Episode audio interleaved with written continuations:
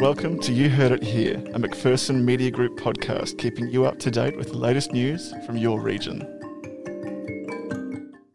I'm Andrew Johnston. And I'm Ivy Jensen. Here's your latest news.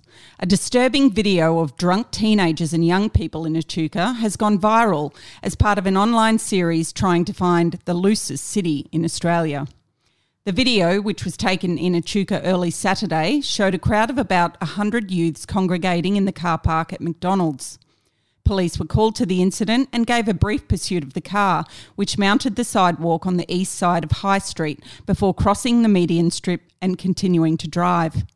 The video has been posted on Facebook, YouTube, and shared on Instagram, with the Facebook post being shared more than 300 times and receiving 1,600 comments since it was posted on Wednesday night. A key final step in the creation of the new Shepparton Art Museum has been finalised.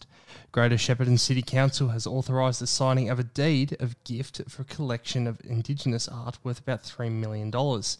The deed outlines the terms of the donation, which includes Indigenous artworks including paintings, ceramics, and sculptures. Carrillo Gantner, a driving force behind the new SAM, previously approached Council with the idea for a new museum, which included it becoming a home for much of his extensive and culturally important collection. Moama's Luke Hartley has been named the Bendigo Regional Apprentice of the Year by Master Builders Victoria. Luke, who is an apprentice carpenter for family business Hartley Building Company, was given the award this week.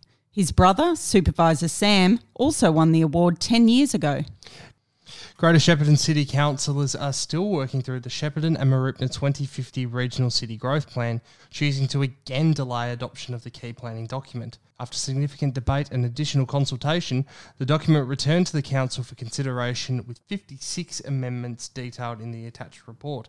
Most of the changes are superficial, including corrections, name changes, and alterations to graphics and tables. Residents from Menarock Life Moama Murray Vale Aged Care were cruising earlier this week on their first trip outdoors since the COVID 19 lockdown. A number of staff and volunteers assisted the 24 residents out of the facility and onto the MV Marianne on Wednesday, March 17. Lifestyle coordinator Cindy McGrath said she was so excited for the residents to finally be out and about again. SPC has launched into the Tasmanian prepared meal service market. The Good Meal Company will provide in need Tasmanians with access to high quality prepared meals from home so they can eat and live better. The company has a range of clients, including National Disability Insurance Scheme, health services, aged care providers, Meals on Wheels, and other food service clients.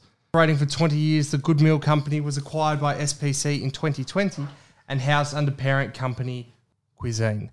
That's the latest news. You're up to date.